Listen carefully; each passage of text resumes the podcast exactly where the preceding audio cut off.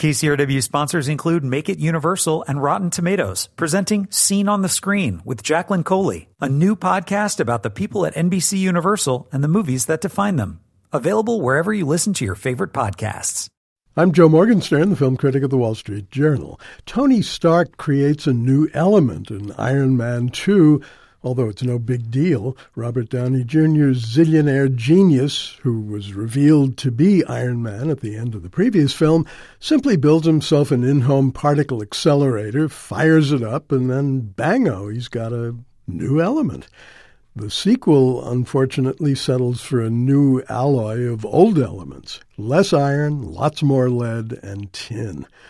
It isn't Downey's fault. He's so clever and smart that he can take one of the notions in the script, Tony's unseemly lust for fame, and turn it into charmingly self ironic grandiosity.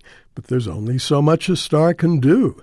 The distinction of the first Iron Man was its bipolar grace, a gift for swinging between elegant action sequences and the intimate and improbably touching drama of Tony's conversion from an arrogant arms merchant into a global savior with an all too human soul. The franchise owners, Marvel Studios, have stayed with the same director, Jon Favreau, and the same love interest, Pepper Potts, who's played by Gwyneth Paltrow, but intimacy has vanished from the relationship between Tony and Pepper, and grace has been stricken from the movie as a whole. In its place, there's Downey as Atlas, carrying the weight of an unwieldy plot on his buff physique, plus the digital dictum that governs most action adventure sequels these days whatever effects can be used will be used to excess.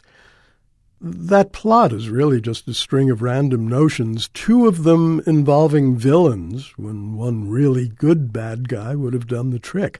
Sam Rockwell gives a lively, wry performance as Justin Hammer, a rival arms magnate who wants to steal priceless secrets from Stark Industries and sell his own cyborg weaponry to the government.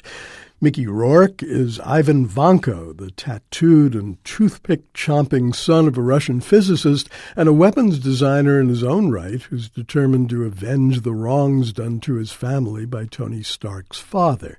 Rourke is a startling physical presence, just as he was in The Wrestler, but he's the cyborg equivalent of a punch drunk heavyweight when it comes to mortal combat. Here again, though, it isn't his fault.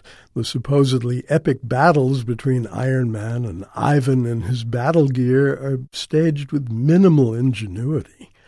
And those confrontations are part of a clutter that plagues the production.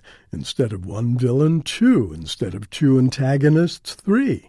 Since Tony's friend, Colonel Rhodey Rhodes, is either battling Iron Man to keep him on the straight and narrow or fighting alongside him against Ivan. This time, Rhodey is played by Don Cheadle instead of Terrence Howard. The clutter includes Scarlett Johansson as the Black Widow. She looks terribly uncomfortable playing a rubber suited seductress with no clear style or function, and Samuel L. Jackson as Nick Fury. Nick's function is cryptic too, but Jackson looks like he doesn't give a damn. I'm Joe Morgenstern, and I'll be back on KCRW next week with more reviews. KCRW sponsors include Make It Universal and Rotten Tomatoes, presenting Scene on the Screen with Jacqueline Coley, a new podcast about the people at NBC Universal and the movies that define them. Available wherever you listen to your favorite podcasts.